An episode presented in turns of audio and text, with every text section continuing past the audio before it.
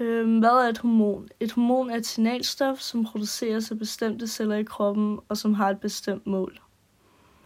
Øh, nævn tre eksempler på hormoner og deres virkning. Der er EPO, som stimulerer dannelsen af de røde blodceller. Så er der insulin og glukagon, og de samarbejder om at holde dit blodsukker stabilt.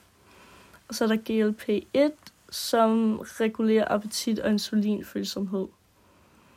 Hvilke type hormon er testosteron og østrogen?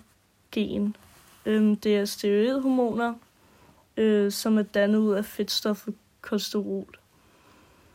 Hvilke bivirkninger er der ved steroider? Man kan blive aggressiv, øh, men det er ikke helt bevist endnu. Og så i videoen nævnes der, at der starter en proces, der gør musklen større.